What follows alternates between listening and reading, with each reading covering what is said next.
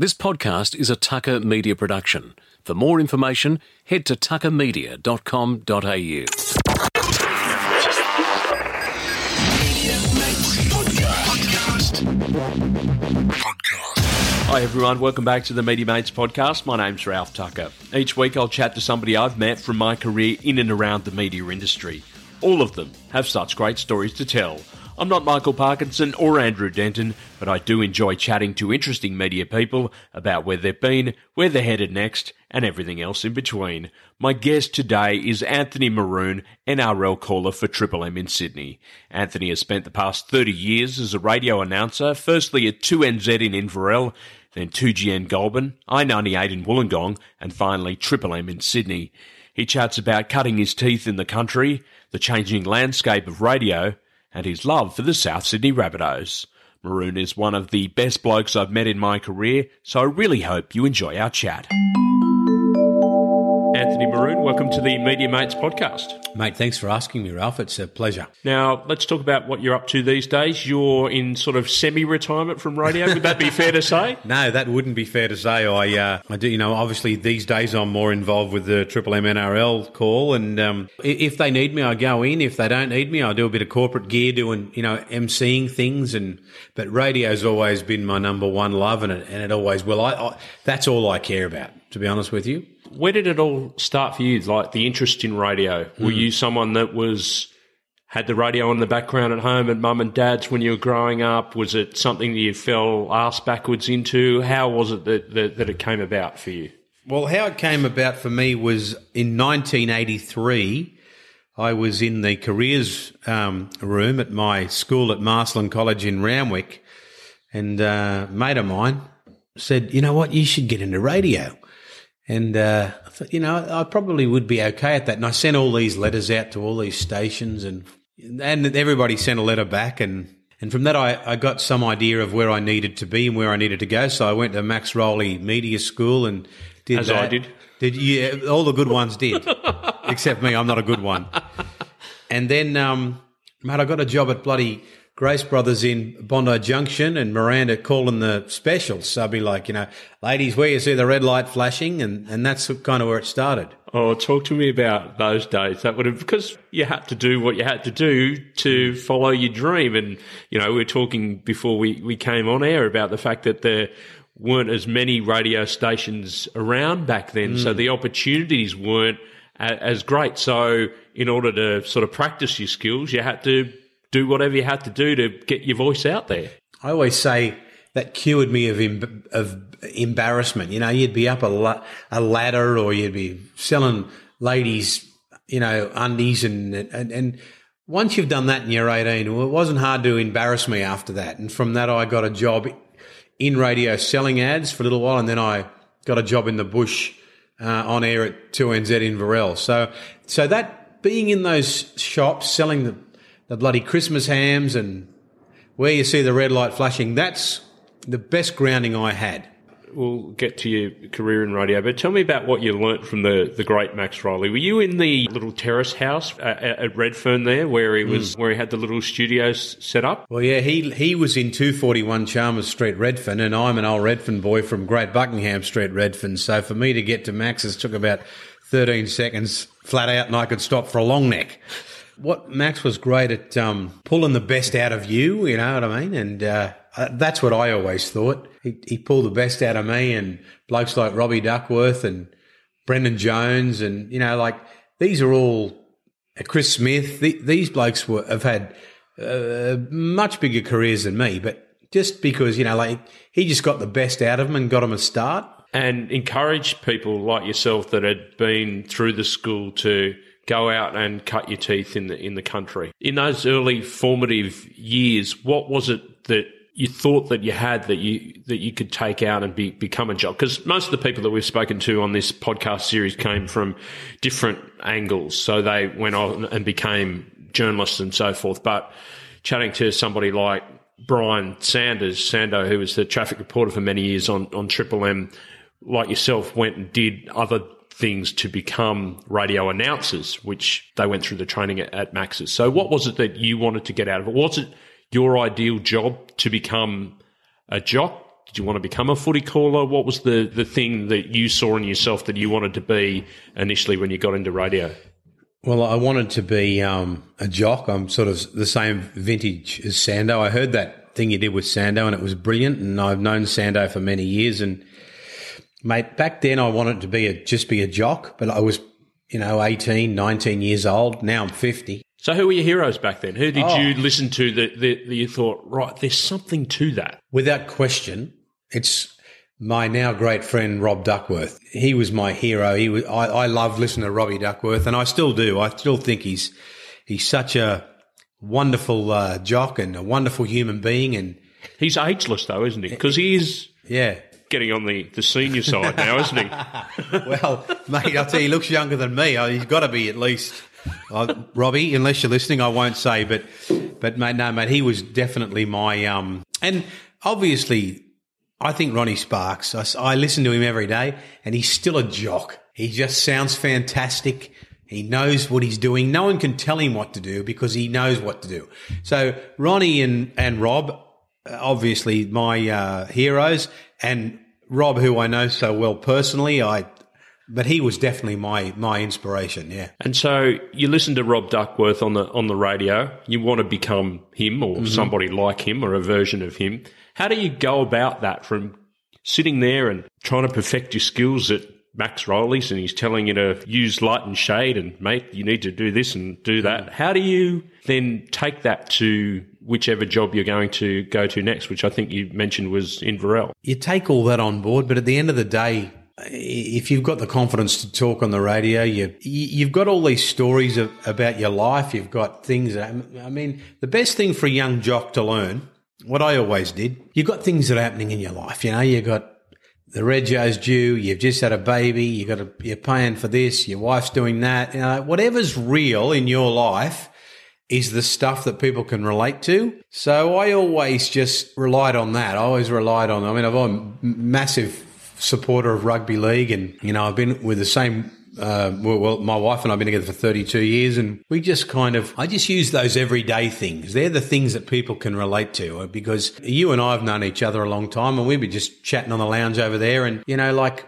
it's the things that we we all get affected by that come across on the radio, and it doesn't matter if you're doing a talk show or a music show. If you, if you've got a window of 10 seconds, you can find something to say that people can relate to. And what I would say to any other, to any young jock is it's just all about preparation. If you go on there prepared, you'll nail it. And in, in my opinion, the best, the best jock I've ever worked with, you know, regardless of who my inspirations are and all that, the best jock I've ever worked with is Becco, who works at Triple M now. He goes on every day. He's prepared. He knows what he's got to do. He knows where he needs to be.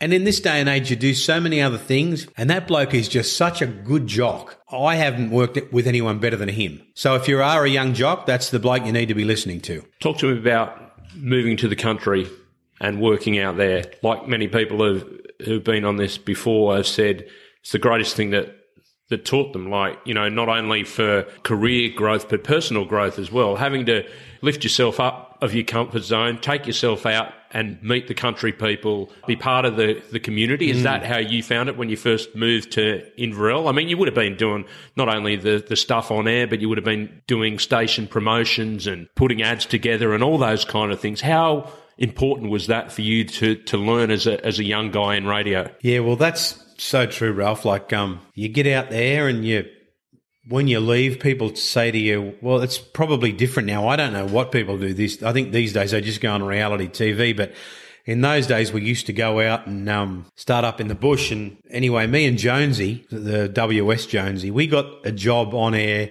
in the same week and I can't remember if it was 89 or 1990, but it's somewhere around there. And he took one of the jobs and I took one of the jobs. And, and mate, you get out there and oh, it's just the most wonderful experience I've ever had. People were so good and you'd, you'd have like the Grafton to Inverell bike race or you'd have some street fair going on or you'd go to some other little town and people were so welcoming and it was just a wonderful experience. You know, I remember one night there when I first got there, I, my mum, I'll tell you a quick story. My mum, she used to ring me every night on the bloody uh, when I was on the radio, see if I was all right. And if I wasn't, she'd ring me in the motel was where I was staying, or because I hadn't had a house yet. And one day I had the day off. I said, geez, I'll I'll just take the day off and stay away from the phone and walk into the Inverell Tavern. This lady says, this barmaid says, "Is your name Anthony?" I said, "Yeah, yeah." She says, "Your mum just rang." yeah, she's rung every pub and club, but uh, she knew where to find you. yeah, yeah.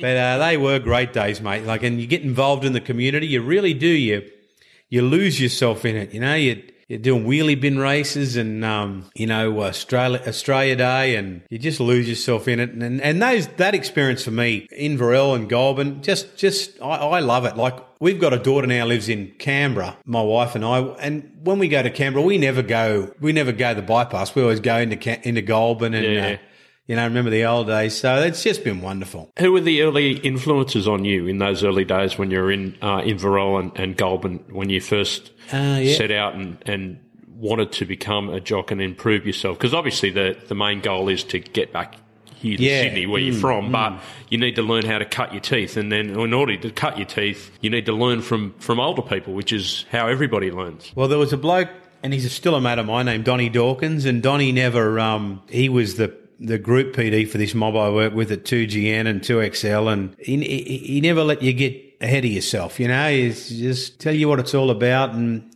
and I, I enjoyed that. And then, but one of my biggest influences was a, a bloke, um, God rest his soul, when I left Goulburn, I went to Wollongong, a bloke named Peter Kay, he, he passed away only recently, and Peter Kay was um, just a really big, lovable character, you know, and he worked at I ninety eight back back in those days when I ninety eight was called two double O, and it was my birthday one day, and he said, um, "No, it's, it's it's his birthday. We're going to go and have a drink." You know, he said Peter Kay was about six foot four and. Big had a big gut on him. Geez, he was a good bloke, you know. Took me down to the bloody Wollongong ex servicemen's club or something. Me and him and a couple of other old blokes, and we, we got on the drink. We had that many. I had to go do drive that afternoon. I, I think I played the same song twice in half an hour. Wouldn't happen these days, would it? No, like, no. you know, just being out with the, the boss or senior statesman and then having to be paired to, to go on air. They mm. wouldn't Oh, no, no, occupational health and safety put a line through you straight, straight and, away. and so they should, mate. So they, they were different days, and that's like 1992 or something. Oh, goodness. Hmm. So, Wollongong, talk to me about that because you were there for quite a few years Hmm. and it gave you that opportunity to, again, become part of that community, allowed you to call football, which you're so passionate and you have this great love of football. That must have been exciting for you as well. Yeah, the, the Wollongong thing's interesting. I was it. Um, uh, I was in Goulburn, and um, I got offered a. Just got lucky. I got offered a job at two WL, which is Wave FM and I ninety eight, and then back then I think Wave was the more stable of the two, so I took the Wave FM job doing mid dawns. And when I got there, I met a bloke named Steve Fox. Fox, he said, you took doing mid dawns over doing drive. You're, you know, you're mad. You know, like he was just the most dry character, Steve Fox, a great bloke. But I had the opportunity very quickly to pull out and get out of there and go to I-98. So I did. No, I did drive at I-98. And then Peter Kay, who I was talking about not so long ago, was, he got rubbed out. He got punted. He was doing breakfast. So I went on to breakfast with another girl named Angela Walsh. And then that didn't last long. And then Millie came along. And then Maroon and Millie beat Steve Parsons. And no one had ever beat Steve Parsons, you know, and, and that was like, uh, massive for me and her. And I must say, she's probably been the biggest influence on my career than any man. Is, has Why been is that? Millie. Oh, mate, she just she just got it really easy and could really simplify it. You know, she could really simplify it, and she was so naturally funny, and she brought the best out of me. And because I had so much faith in what she did, it, So obviously, you would attest to this. Chemistry is just a huge part in radio. There's a lot of arranged marriages, for want of a better yeah, term, yeah, that, yeah. that don't work. Hmm. But there are some that just click. And having, I guess, the support of not only you guys within a, a studio sense, but, but but management for you to both of you to work together and work that out and forge ahead and, and, and make it such a great team. That must have been something that was tremendously satisfying. Yeah, well, it was, mate. I, you know, she she came along and Millie, and at the same time, Christine, my wife, was having a baby, and Millie would teach me how to, you know, bring that to the to the radio. You know, those normal things I was talking about before, and really could really simplify things. She could, and and and so funny, you know, just so naturally funny. So she's probably you know, she's been the biggest influence in me. And she said once, um, well, one we had this talk one time, and Paso was still number one down there, and I said, I don't think we'll ever beat him. And we'd never even had a survey together. She said, We'll beat him. And next survey, we were number one in the Corrimal Hotel, drinking um, schooners and smoking cigars. So it was a really, it was a real chemistry, mate, and it was a, there was a lot of love there to the point where sometimes drove each other mad. But it, it is all about chemistry. It's it really is. If you listen to any shows that you like on the radio, none of the really good shows are made out of that. You know, let's pull out someone out of here and someone out of there, and you know, it's all chemistry. There's so many good. I don't know. I mean, obviously, I still have an association with Triple M, which I love, and so I don't want to start picking off um, breakfast shows and stuff. But the only shows you can sit and listen to long term are the ones that have good chemistry people think that radio studios might be these luxurious pads, very tiny, small, airlocked environment, and you're in there with perhaps one, two other people tops. Yeah. In order to, like you said before, you might you might have had some stand up blues or you might have some fights or whatever. But you've got to keep that going to keep the entertainment going on the radio. How difficult is it to do that if you don't have that that chemistry factor because mm. you're in a confined space for a, a long period of time each day and you got to make that work otherwise people can pick up on that kind of thing can't they they can ralph yeah see sometimes we need to realize as radio people that we're not operating on people's heads you know we're just on the radio and people want to know how traffic is on southern cross drive and what's the latest Foo Fighters song. So you just have to get on with it and not take yourself too seriously. And, and that's what, where I think, you know, you, you, you just, you just have to, it's like anything, mate. You have a fight with a workmate, you move on. But it must be hard for these teams where somebody wins Big Brother or, I, you know, one of the, one of these bloody cooking shows. I don't watch them. So somebody wins one, all of a sudden they're on the bloody radio with you, and you're thinking, well, I've been here for 25 years. Now this knucklehead's that's won Big Brother. No disrespect to Big Brother or anyone who's won it, but that doesn't qualify you to be good at radio. What qualifies you to be good at radio is going to Inverell or going to Cooma or going to Goulburn or going to bloody Traralgon. And, you know, that's how it was in my day anyway. You spoke of that special experience there, there in Wollongong, which lasted for quite a long time. Mm. And you spoke about the aspects that made it so popular and made it work. How much did you learn from that experience, like in terms of getting the craft of radio, what you spoke about before, just innate things that can't necessarily be taught to a winner of Big Brother. Yeah, yeah, yeah. You know, mm. being able to get the feel of what subject will work with the listeners and being part of that community down there in Wollongong and working with your co-host and what are the attributes that you have that you can pull together uh, to to appeal to the the common man or the common woman. Mm. Well, perhaps it's changed a lot now, but um, we used to just work on the uh, even at Triple M. We still do. You know, when I'm on air with the footy guys, is you know, tr- is try and work on what's relatable to people, and it's one of those things where you've got to say, for instance, you know, right now I'm going to be, I'm, I'm going to, I'm a few months away from being a grandfather. You know, if I was on the radio now, I'd be milking that for everything it's worth because people females love that, you know, and people love that, you know, and it's like anything, Ralph. You can't come into, you can't come off Big Brother and know how to, um, and again, I'm not knocking Big Brother or anyone who's been on Big Brother, but you can't come off there and expect to know how this all works. How know? to appeal to an audience. Yeah, yeah, you How know. to generate, you know, conversation amongst yeah. people and all of that kind of thing. Yeah, it's yeah. kind of like it, it's a, in many ways, it, it is a false economy. Those shows are popular, and you're talking about being tapping into the the popular side of culture, but from my mind, and speaking to somebody like yourself that's so experienced in radio and has this, this but so are you. You've been around a long time. I've been around for a long time, having this great love for for radio and people mm. like us that that really love radio. There's this sense that while those people are popular on TV, it's not always going to translate to being popular on the radio yeah. because they don't have the ability to tell stories the way you would necessarily be able to tell a, tell a story. Yeah. So I think mm. that's so important, and that's what I think's lost in. I think in many ways, and it's become just systematic in just lazy programming. So people that are an easy get to get them to put them on the radio. We'll pay them X amount of dollars and they'll be good because they were good on such and such. As someone who has come through the old school way, that must really sort of irk you in many ways because you've done the hard yards and you've had to build up that chemistry with the co-host that you were put with. You know, I, I think Like, because a, a lot of the programmers are ex jocks or Yeah. people that have been, they seem to change when they get into management. Their ideas just seem to go out the window and they seem to forget where they, they came from and, and just adopt this populist approach. Would you, would that be a fair sort of comment?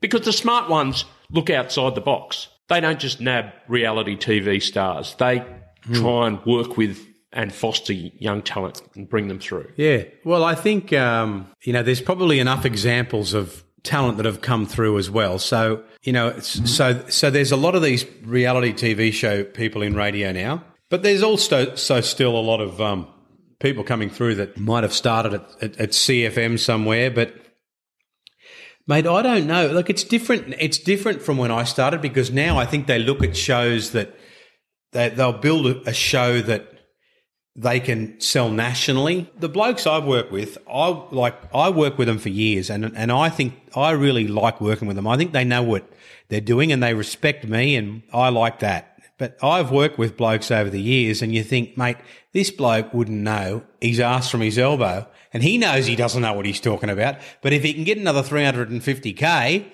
well, he'll walk away with that, and he'll be, you know, he, So it's as much for some guys that are in management position that can sell the sizzle rather than the sausage. oh, I think so, mate. I think so, but. Because there's some dud sausages out there. Oh, mate, shit, yeah. But oh, exactly. Like I think I've worked with blokes over the years, n- not who I work with now. I think the the blokes I work with now have been around. We've been around each other for twenty years, and the good ones always will stay. You know, the good ones will always stay together. But I've worked with blokes, mate. They wouldn't know. They wouldn't know the on-air studio from the bloody uh, studio, and I've told them along the way too. I've told them, you know, and like, but they, I used to think, do, they, do these blokes really believe what they're saying? And I don't think they do. I think they're just smarter than me, and they know that they don't know what they're talking about. But as I said, they'll sign up for another half a million, and by the time someone finds them out, they'll be half a million dollars richer. There's plenty of them, mate. There's plenty of imposters, Ralph. I always say, right, the thing about radio is it's the only game you can be in where the more you know, the less you get paid. It's so true. It's so very true. You just think about the actual art of being a, a jock on the radio, and we can talk about that for a bit. There was a time not too long ago where you had to master. You mentioned carts there before. Hmm. You had to master carts. You had to master records. So you're virtually like a magician in the in the studio. When I first came through, that was the norm. Watching people do that, and I just used to marvel at the fact that they could not only talk on the radio, but they had their hands moving around like nobody's business Yeah. to get cue up the next song, which you know may have been on CD, it may have been on vinyl, it may there may have been ads that were popping through on carts. So these days it's all a whole lot easier on on computers, but you would have come through in that area where you you would have had to have done that in the country, and that must have been like a fun experience to learn all that gear and also learn your your craft and say your funny bits in between the, Yeah. the songs and, and come up with like you said relatable stories. No, it was mate. It was um, it used to let you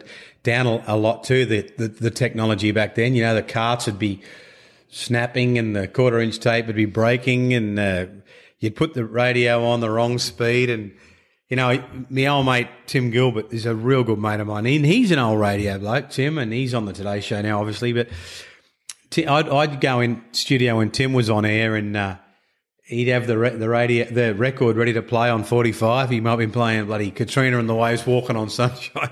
when he wasn't looking, I'd change the speed on the on the on the turntable because he was he's a perfectionist, and that's why he's where he is.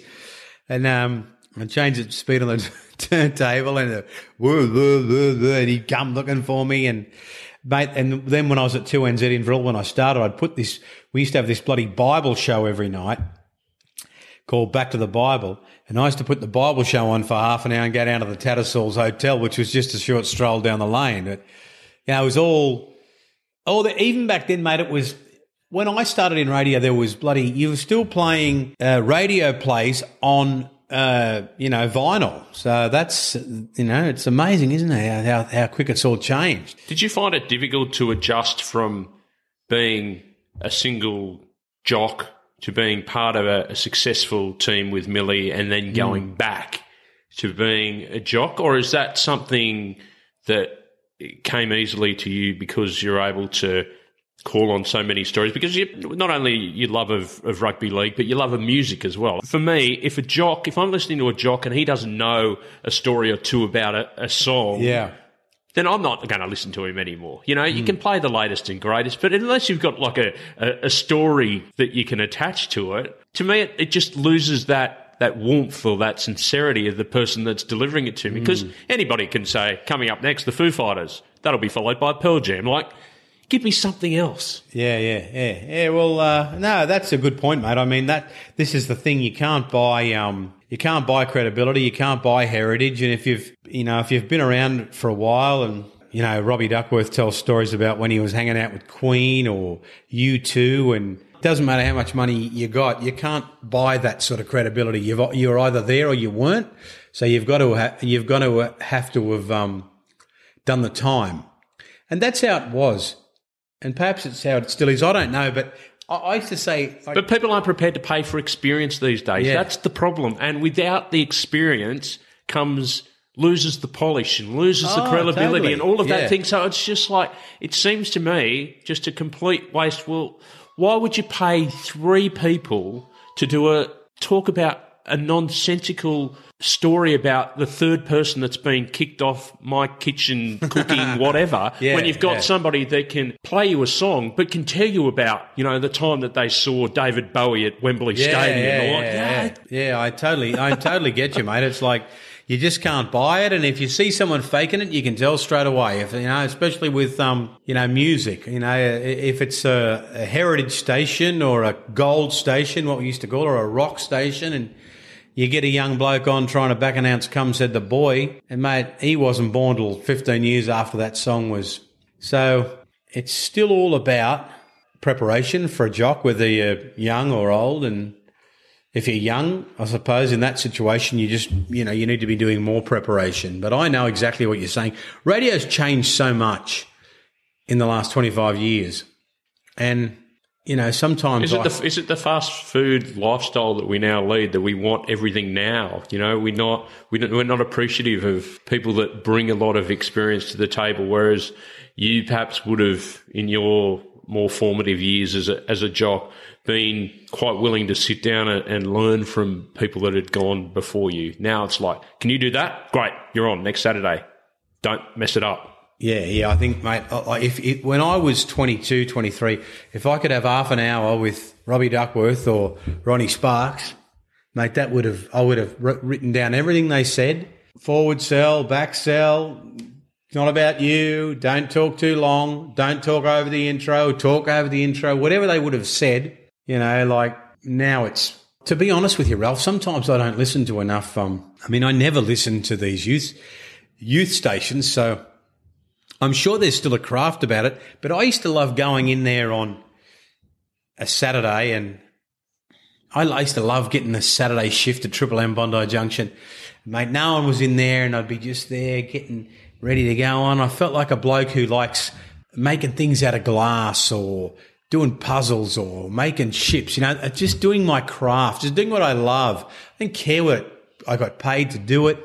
It was just an honor to get in there and just no one was going to bother me and just do it, you know. And that was a real radio station for mine. Like this new one at, in World Square, while it looks nice and has all fancy new knobs and all the rest of it, it's got a bit of a hospital feel about it in that it's very that. Whereas that Bondi Junction radio station. Mm smelt like a radio station, looked like a radio station. It just was, wasn't it? Just so much heritage, you know. It was so much heritage. I wanted to work there all my life, and when I got in there, first time I got in there, I, will tell you the truth, mate. You might have to sense this. I don't know. First thing no, I no, you can say whatever you want here. Okay. In the, I went into the studio to see Vic and Mal, who I'd known from um, at another radio station, but I wasn't on air at the other radio station. Vic and Mal sitting there eating chips, drinking beer while they're on air. Don't worry about that. Having a durry. And a naked statue of a man with a dildo chained to his leg. So what that was all about, I don't know. But What a great introduction. yeah, I was like, well, okay, this is all right. Yeah, it was a great place, and all those great blokes that were there then, and, and Jonesy and Dobbo, and obviously Vic and Mal, late Vic, God rest his soul. Millie was there, and you know they were just great blokes, those old blokes, you know. And uh, yeah, as I say, you can't take yourself too seriously. It's only it's only talking on the radio, mate. It's not. It's not. Um, not changing surgery. people's lives. No. Oh goodness me! I remember one line that we we had a drink one time, and you you you told me the story about the fact that you idolised all of these people at, at tri- Triple until you worked worked out that they were all alcoholics Oh and drug yeah, yeah, yeah, yeah, yeah. Oh, that's the thing. That's the thing. That was the time back then, Yeah, wasn't it? yeah, yeah. Mate, I always say to Rob Duckworth, mate, all I wanted to be when I was a teenager was just like you. And I turned out just like you. you know what I mean? We're all just humans, and um, but no, it was, mate. Like it's funny. It's um, yeah, it's some. It, it's funny in radio. Like you meet people. Like I've never been a big star. You know, I've always just worked and worked and worked and take carted the ball up and kicked to the corners and you know and But what, what in your own defence, what I will say to that is that you were the the guy that was going to play every game, right? Yeah, that's but, it. But but you were also there for your teammates, whether he was a skinny winger or a fat forward. Yeah. You know, whereas a few of the more flashier types would have no time for the skinny winger or the Yeah, fat forward. So I. I think that's your great enduring quality for many of us that sort of were working at that time in the radio stations that you worked at was that there'd always be a g'day mate, how are you travelling? How's how's everything at home? You know, that kind of thing. Yeah. Um, you know, you're one of us in many, many ways. And like, I think you would have got a whole lot of respect for that. Well, I think you know, like you're very similar, mate. It's like you know, we're just blokes that do our job, and we can do. And you know, if, if they if they picked it, I've got a mate of mine always say if they picked a team, they you know, like of blokes that just that just turn up every day and do it, and know that you know that people can rely on us. It's blokes like you and me, mate. It's not blokes that turn up and they've, you know, I don't know, I'm getting that, that whole thing again, but I've given my life to radio. I've been in radio for 30 years, 30 years in radio. I started out selling radio for a couple of years and Where was that at? that 2SM? 2SM, yeah. And then I, um, then I got on air like not, not, not so long after, but I know exactly what you're saying. You know, you got to turn up. You got to treat people like you got to have respect for people, and it doesn't matter who you think you are, because at the end of the day, as we've said many times together today, you're not operating on people's heads. You're just a radio announcer. You know, I haven't met many people that I don't like in radio, but I've met one or two, and the problem is they think their shit doesn't stink. You know, and I've had people say to me, "Mate, you you know you you." I'm at this. I'm at an age now where I won't cop anyone's shit. So it's either it either it it is or it isn't. But I'm too old to. You know, you get to a point where where you um you just won't you know, cop people shit on the, the like I work, you know, with Jamie Angel and Becco, and they're, they're good blokes. Like you can really respect them that because if you've got, you know, that you can respect these blokes. They'll work alongside you. They'll stand alongside you, and that's all you can ask for, really. At the end of the day, It's- changed a lot, mate. It really has changed a lot. Mm. Something you do really enjoy, and we touched on it a few times, is is calling the footy. You got given that first opportunity when you're in, in Wollongong, and you've since brought it to, to Triple M when they got the, the rugby league rights. First of all on a on a Monday night, and mm-hmm. then in seasons gone by, the last three seasons have been calling it on a, a more regular basis. Mm.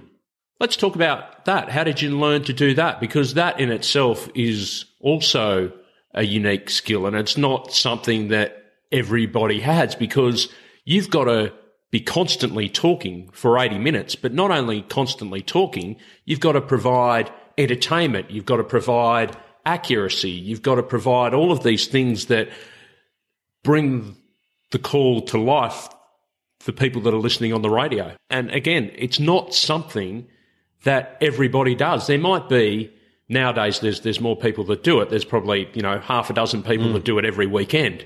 Back in the day, there might have been three or four, or you know two or three. So, what did you learn about yourself and and being able to to bring that to the table? Well, what happened there was um, back in about 1994 or 93 or something, I don't know. Anyway, I 98 in Wollongong was looking for a caller, I was already working there, and I said I'll be the caller. And they said, "Well, you've got enough to do. You got to do the breakfast show. Your wife's about to have a baby." And I said, "Well, give Mark Warren a call." I didn't even know Mark Warren, but I love the way he called, you know, and I still do love Mark and the, what, what he does. And anyway, Mark, they fell out somewhere along the line, so I got the job, you know, and I found that with calling the footy more than anything, like I mean, I was as a as a footy player, as a rugby league player, man, I was the absolute worst you've ever seen. They fair dinkum nearly send me to another ground, you know. So when I got the opportunity to call, I used to look at the faces and know the names, and I still do it. I write the names down. I write the names down, you know. And sometimes people say to me, "Who's number four for Melbourne?" And I picture myself writing the names down, and then I'll get the name out, you know. And it's just, it's one of those. Calling the footy is one of those things where preparation is everything. Like preparation is everything with that. You've got to have because people know their own teams back to front. A lot of footy heads know every player in the competition. Hmm. You mess that up, you'll know about it. So you've oh, yeah. got to be bang on, don't you? Well, you do, mate. And and even you know, no matter how right you get it, you'll still get, you know, you'll still won't please everybody. And but it's um it's all preparation and then it's all like practice. When, remember when I first started back then, I used to practice a lot, practice a lot. And then uh, I've had a couple of opportunities over the last, but I, that is the absolute highlight of my life on Saturday afternoon or a Sunday afternoon when I know I've got to call the football. Mate, that is the absolute, I can't tell you the rush that I get when I know I've got to do that, you know? Well, let's, let, let's sort of take that back a little bit and talk about that love for football. Where did that come from? You mentioned you're born and bred in the, the Redfern area. Yeah. Uh, idolised South Sydney growing up. Your cousin played for, mm. for the Rabbitohs. So talk to me about the first time you, or who introduced you to football and where did that love of the, the game of rugby league come from? I suppose growing up around there, you know, this is the 1970s, early to mid 70s there wasn't other sports. It was all rugby league, and we we all lived in this sort of pub culture and junior rugby league culture, and we'd go to the play for the Waterloo Waratahs, who I played for, and you know I was never any good, and I couldn't sometimes even get on the bench. You know, I just didn't have confidence as a kid, but I just loved the game. I loved footy cards. I loved Rex Mossop. I loved watching footballers play, and I loved that great Rooster. I don't not that don't get me wrong, rap, um, you know, but that great Roosters side of 1975. I often have discussions with Sterlo about how magnificent they were, and then two drawn grand finals in 77 and 78, and man, I just really can relate to football like nothing else, you know, and I know. Everybody in the football community, it's like some people like dish lickers and some people like bloody racing cars and it's just my life. And to be able to get up on a Saturday and go and be part of it, call it, and it's just an absolute, it's just an absolute bloody, um, I, I can't tell you what it is, man. And, you know, it's, it's, it's, it's so wonderful, you know, and it's so hard for me. So when- you must, you must do, and I can see the enthusiasm. I can see the, the, the how how much it means to you in, in your eyes, like combining those two great loves of yours, radio yeah. and rugby league. Mm. Like, mm. and as I said before, that that skill. How do you learn that skill? The putting the preparation together with the words. As I mentioned before, it's not something that everybody is able to do. No, well, look, you know, it all, it all, Ralph, it all comes down, anything you do on the radio, I'll say this to anyone coming through the grades, anyone young, anything you do on the radio comes down to preparation. Whatever you talk about, whatever you say, whoever you talk to, it all comes down to preparation. This is what I tell the, the NRL players we work with. Don't think you're going to waltz in here and say something funny and that's going to cover your ass because the, the funny stuff comes on the back of the hard work. It's like a footy game where you, you, you cart the ball up, you cart the ball up and then the fancy stuff starts. The key to everything on the radio, hosting a corporate function, I've not never been on the telly, so I can't talk about the telly, but the key to everything I do is making sure you are prepared, 100% prepared. And then when you walk into that studio and you're prepared, you will get the nat the, the color will come, but it won't come if you're going to rely on it. So those early days in, in Wollongong and finding your feet as a caller, who were the people that you worked with and who were the people that you got feedback from that encouraged you to, to keep going? Because you did that for a, a number of years. Well, I worked with Johnny Jansen and uh, uh, my uh, my late friend um, uh, Spud Tobin, Glenn Tobin, who's been um, sadly we lost. I think it was about 2001. So uh, JJ and Spud and uh, boss back there in the old days was uh, Phil Gibbler and Andrew Gordon. And they were blokes that always they always backed me in. They always had faith in me, and and it was it was it was wonderful, mate. You know, they just backed me in, and then if there was anything wrong, I, uh, that was a great mob to work for as well. Win back in the old days, you know, Kerry Kingston and Johnny Rushton, and because I'm one of them blokes. If if something's going wrong, you've only got to tell me. You don't have to. Dress it up as something. And, Yeah, you yeah, know, and yeah. I'll fix it. You know, and I don't have to. And don't think I know what you're thinking because I'll never know what anyone's thinking. You know what I mean? um, but mate, it was all just. Um, I remember that first year we that I became a footy caller. I spent the whole off season just running old videos, old VHS tapes, and calling players. You know, Barrett, McGregor, McGregor back to Callaway. Callaway gets a pass out, and you know, and just and just and just loving it. And to tell you the truth, Ralph, if I had my time again, I would have probably pulled the pin on jockeying ten years ago and taken all this a little bit more seriously. Become a serious rugby league Yeah, yeah. caller. But it's easy to say when you've you know, Everyone's got a mortgage to pay. yeah, yeah. It's easy to say, you know. Now the kids are growing up, and I suppose I could do what I want now. But yeah, like it's it's just a it's just a great. I, I find when I started being a jock, jockeying had a bit of prestige about it, and it's a bit of that's gone. Is it because of this infiltration of these reality TV people and all that, where back in the day you knew that you had a, a breakfast lineup and that was for granted that, that that would be a team, but for the rest of the day, it'd be jocks. So your Ronnie Sparks, people like Keith Williams, uh, your people that had great names within the industry, Rob Duckworth, who were just an ever present fixture of uh, whether it be a mid morning or whether it be a, an afternoon, and then maybe at night time there'd be a a, um, a team which you were a part of, obviously on, on Triple M when Millie and yourself moved up to, to be part of the the nighttime lineup at Triple M, but.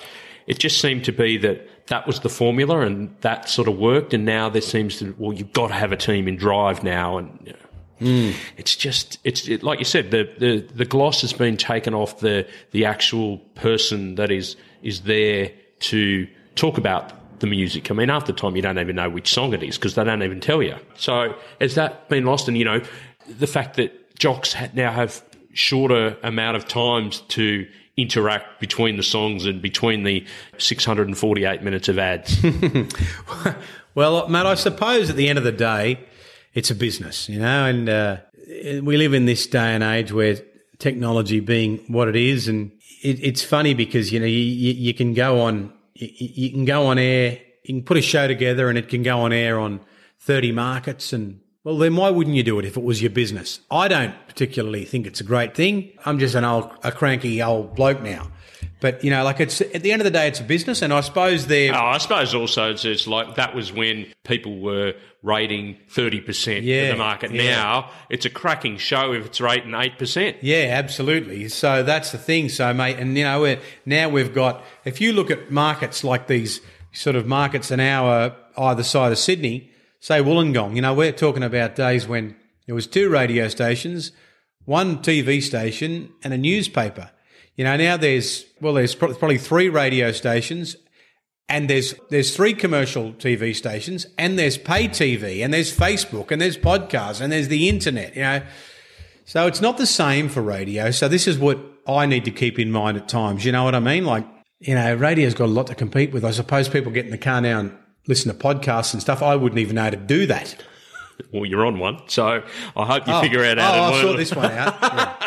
Yeah. You'll send it to me on a uh, on a cassette. Yes. Oh, goodness me. Yeah. Well, and like you had that opportunity in Wollongong to call the football. So when the time came when you're working at Triple M for a number of years, you worked with Millie on, on nights and then you became a, a jock again and you were part of a breakfast show. And then the opportunity then came for Triple M to call football. So that must have been great. You were at the joint that you idolised. Yeah. And rugby league came to town, so it must have been Christmas for you to be combining both those things on the on the station that you love so much.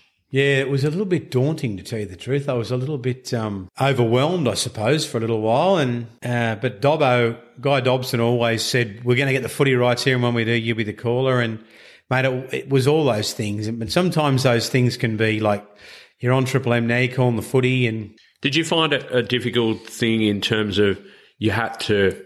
I'm trying to best think of the way I can describe it. You had to triple Mify the call, or was it going to be an extension of your personality? Hmm. How did you decide on the the flavour that you would bring to the call? Because it's not your regulation rugby league call. I think you were originally working with Jimmy Smith hmm. on the on the on the call. Yeah.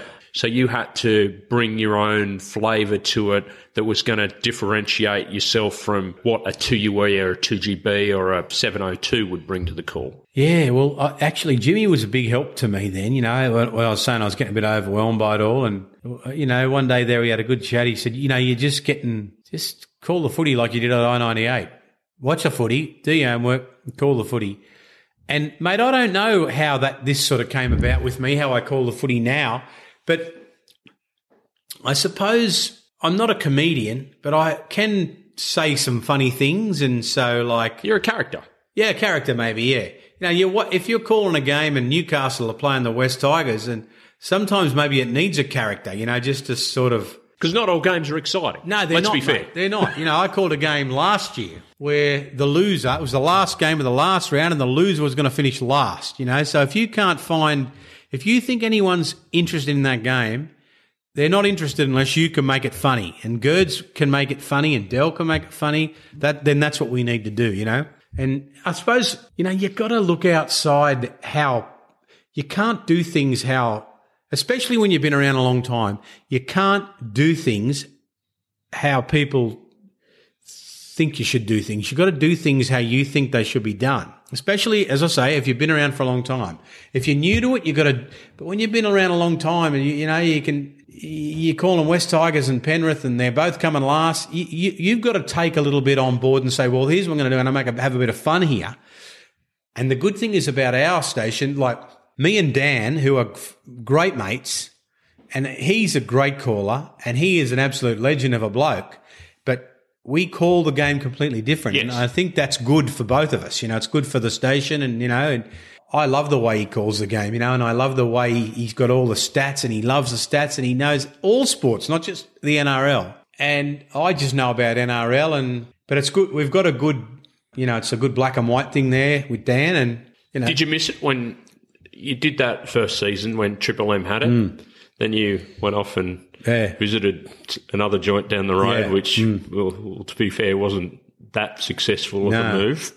but they had a rebrand and they're currently Yeah, now on top. on 'em. Yeah, yeah, yeah, Um, yeah. So then when you came back, w- were you ready f- to em- embrace that more of a sort of, I guess, full time approach to, to NRL where it was all weekend, all the time, and you had to host a few the pre-game shows, and you had more.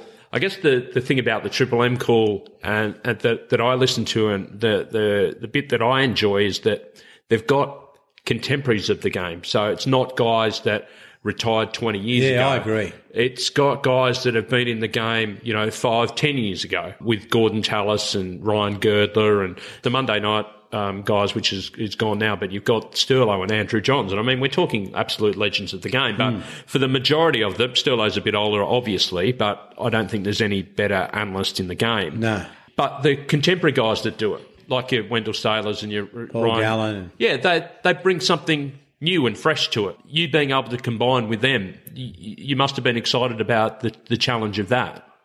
Yeah, I just love that. I love working with the guys, and if you need to tell them something, you can tell them, and they'll take it on board. And they're all different, and sometimes I worry about them. I worry about how they, because they're only human beings, and you've got blokes like Gerds, who's um, he- he'll put in, he puts in, he put in his, you know, hours into the preparation. You know, he's an absolute pleasure. And I think Jimmy Smith still is probably.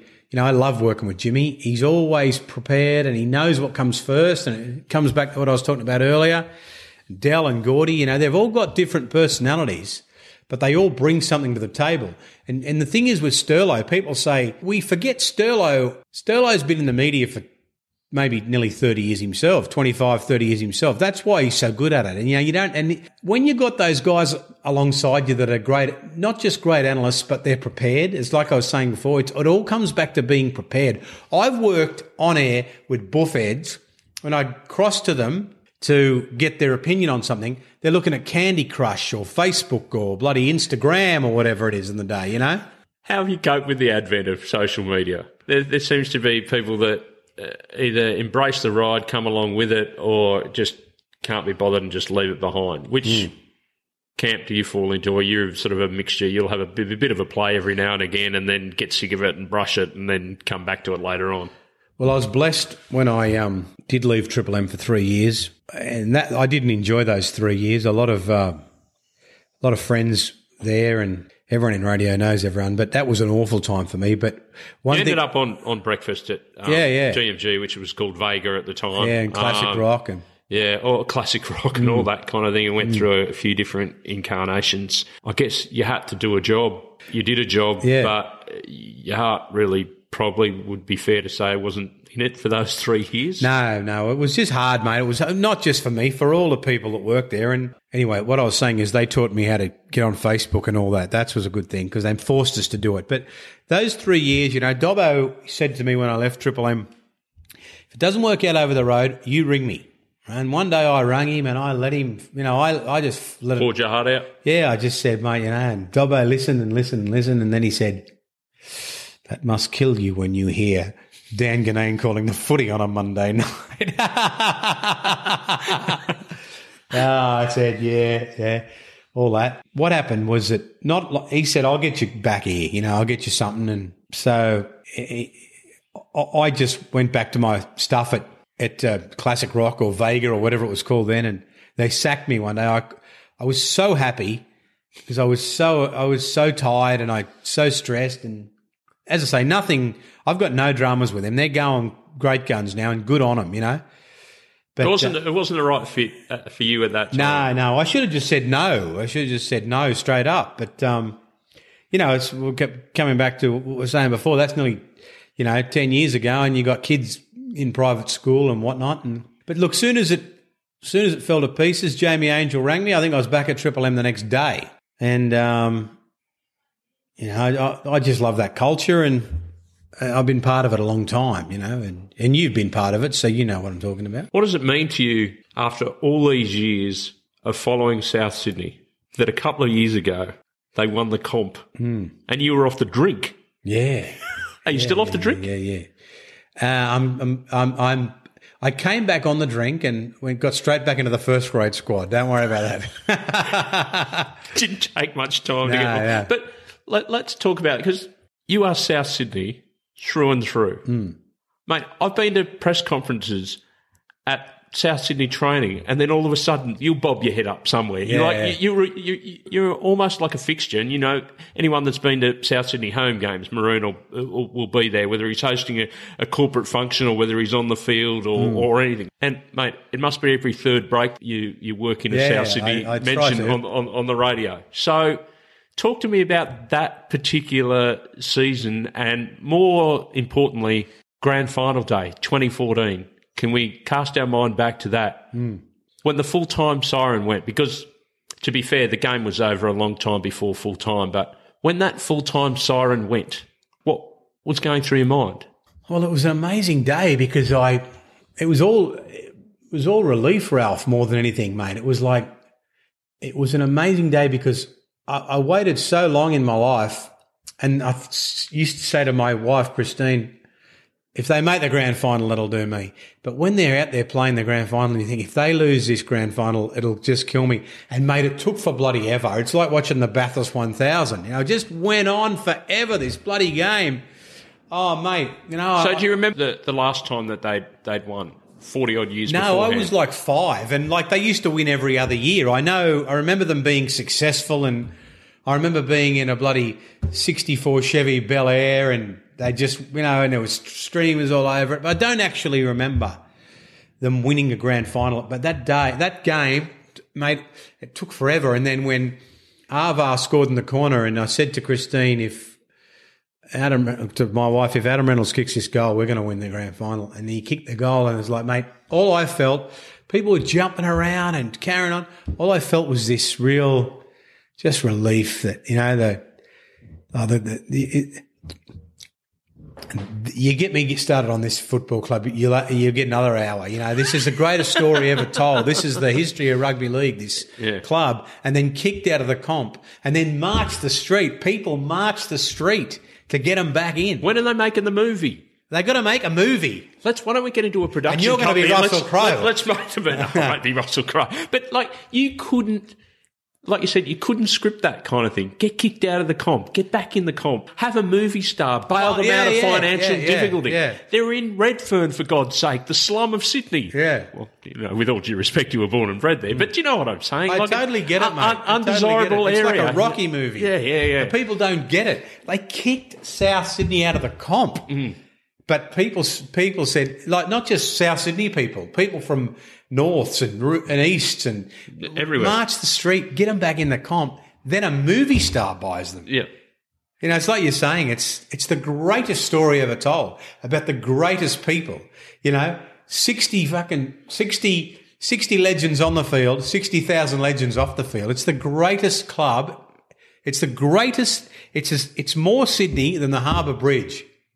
Is the Rabbitohs? Seriously, it is, mate. So, just that moment and the, the days ensuing, and I think I remember seeing a, a Facebook post of yours saying, "My team won the grand final yesterday." Like the day after, yeah. like, what was that feeling like for you? Like, you must have just been just beside yourself Well, because you've been part of the club, right? Yeah, yeah. Hmm.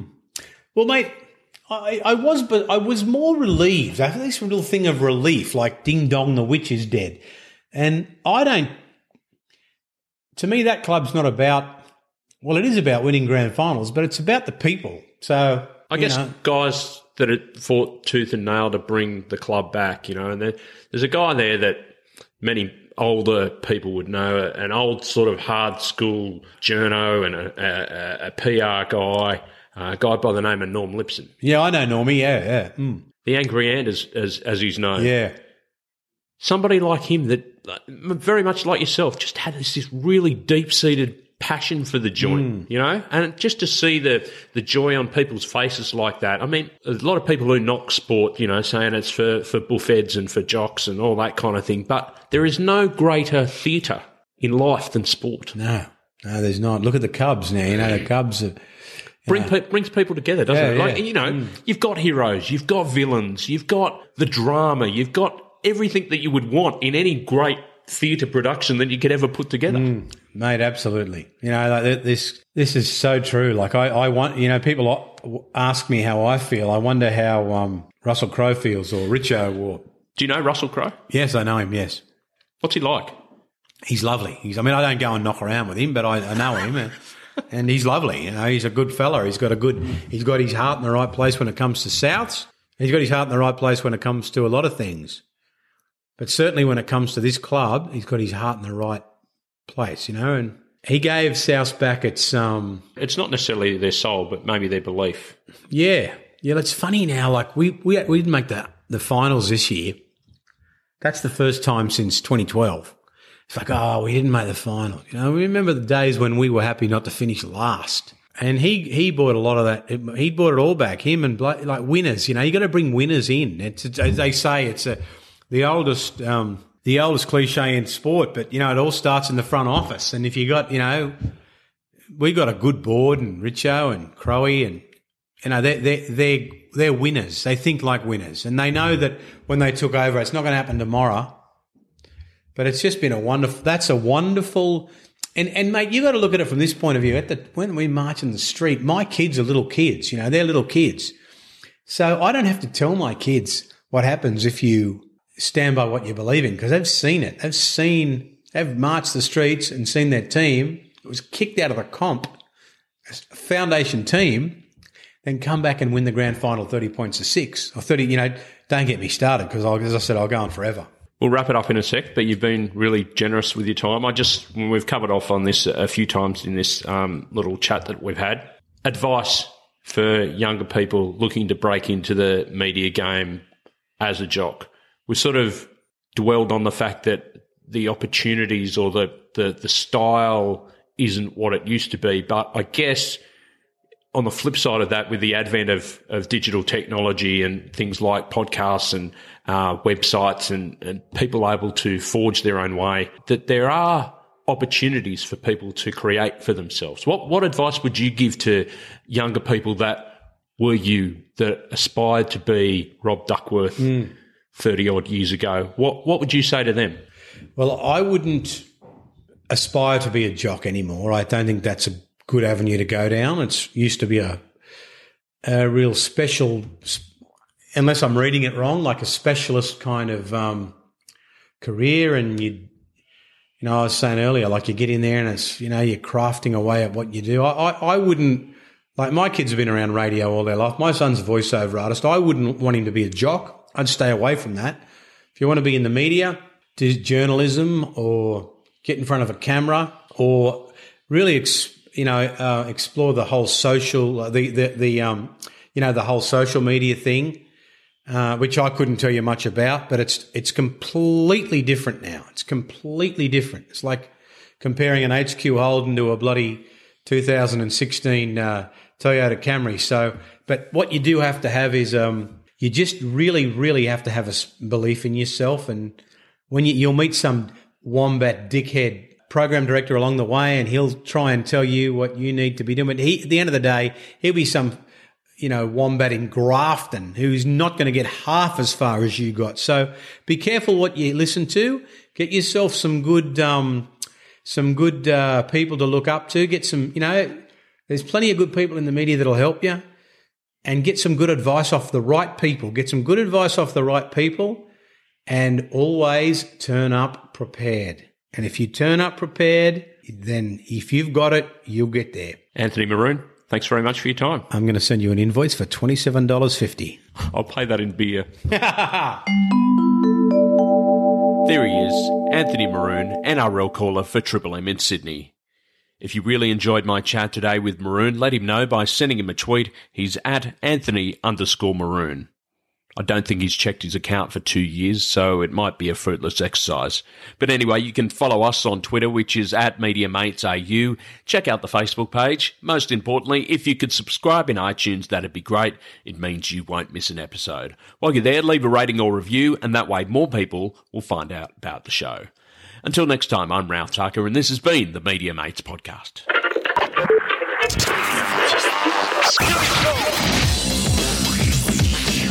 Media Mates Podcast. Podcast.